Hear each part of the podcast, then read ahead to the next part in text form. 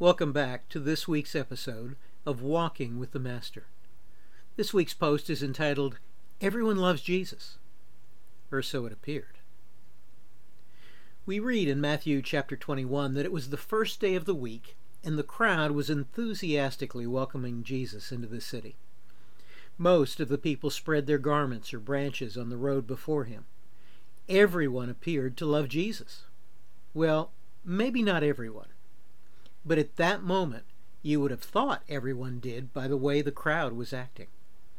Scholars estimate there could have been as many as 2 million people in and around Jerusalem for the celebration of Passover that year.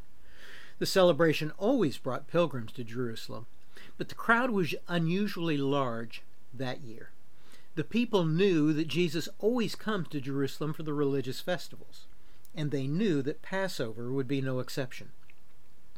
Thus, large numbers had come for the express purpose of seeing Jesus. Many had traveled down from Galilee, having witnessed the miracles he performed there. His fame and notoriety had spread throughout Judea as well, particularly after he raised Lazarus from the dead. The people were looking forward to seeing Jesus perform more miracles.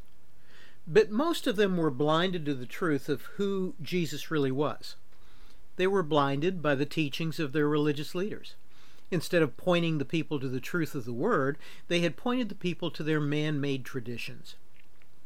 The leaders had become less interested in the truth and more interested in protecting their own self interests of position, power, and prestige. And the people themselves were also blinded by their own selfish desires, desiring only what Jesus could do for them. Those very desires are what prompted them to cry out, Hosanna. This Hebrew word means save now.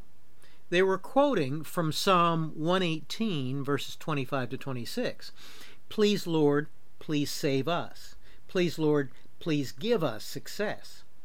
Bless the one who comes in the name of the Lord. We bless you from the house of the Lord.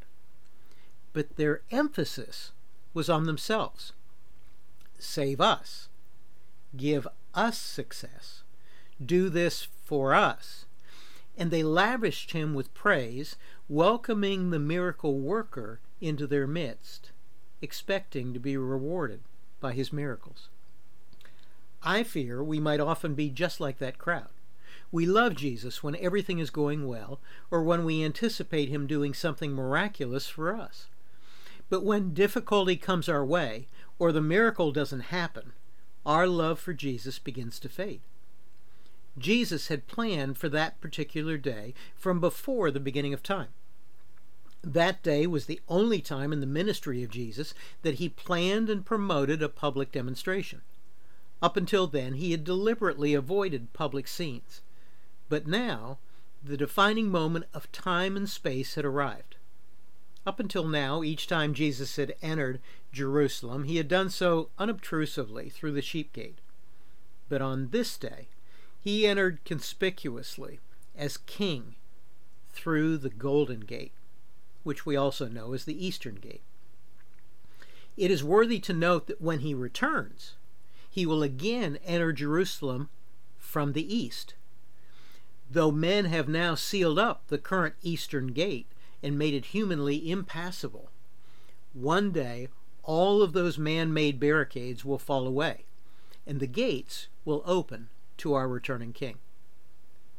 Jesus had not only planned this day from eternity past, he had also planned for it the previous time he was in Jerusalem. He had made arrangements for a donkey and its colt to be available. The keeper of the animals was to expect two of his disciples, and have everything ready for them. Everything was to be as the prophet Zechariah had recorded. He wrote, Rejoice, O people of Zion! Shout in triumph, O people of Jerusalem! Look, your king is coming to you. He is righteous and victorious, yet he is humble, riding on a donkey, riding on a donkey's colt. And yet, Zechariah was writing simultaneously about two different occurrences when Jesus would enter into Jerusalem. A portion of the verse relates to this entry into Jerusalem as we see quoted in Matthew 21. On that day, the crowd was not witnessing the arrival of their victorious judging king because the triumph had not yet occurred. It was still a few days away. They were welcoming the arrival of their saving king. A donkey's colt was the royal animal of Jewish monarchs. It symbolized Jesus' station as king, but it was also a symbol of peace the peace and the salvation that he was bringing to all people. It was a picture of Jesus, the humble Savior and servant. He was presenting himself as king approaching his cross, not as a victim, but as the coming victor. Bear in mind, Zechariah is also giving us a glimpse of Jesus' triumphal entry on the day still yet to come when he returns. Another portion of the verse speaks to the day which is yet to come, the day he will return in triumph and victory, a day that is rapidly drawing near. On the day we now call Palm Sunday, his time had arrived. The spontaneous demonstration of praise and acolytes from the people frightened the leaders and left them to conclude if they did not destroy Jesus now, they would be destroyed. Jesus was forcing the religious leaders to act now, in the time and way he had chosen. Don't lose sight of the fact that he was in complete control of what was about to unfold. No, everyone did not love Jesus. But by this act of obedience to the Father, the Father and the Son both demonstrated their love for each and every one in the crowd, as well as each and every one of us. Jesus knew what was in the minds and hearts of everyone in the crowd and each one of the religious leaders. He knew that the shouts of praise today would turn into shouts to crucify him in just a matter of days. He was no more disillusioned or distracted by the shouts of praise than he would be by the shouts that he be crucified. That's an important lesson for us to grasp. If we are following Jesus, there will be days that we are experiencing the adulation, praise, and love from the crowd. Those are the days that are easier to experience. But don't be deceived by them. Because if we truly are following Jesus in obedience, we will encounter days when many of that same crowd turn against us.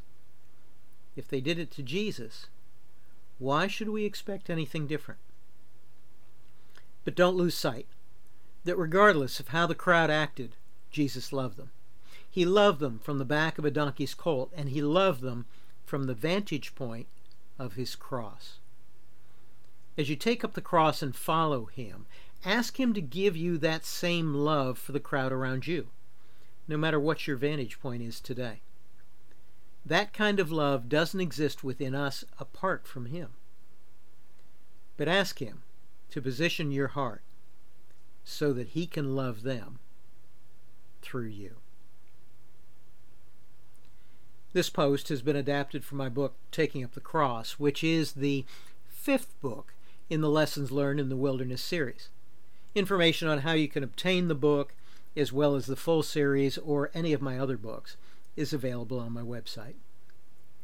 Thanks for listening, and have a great week as you walk with the Master.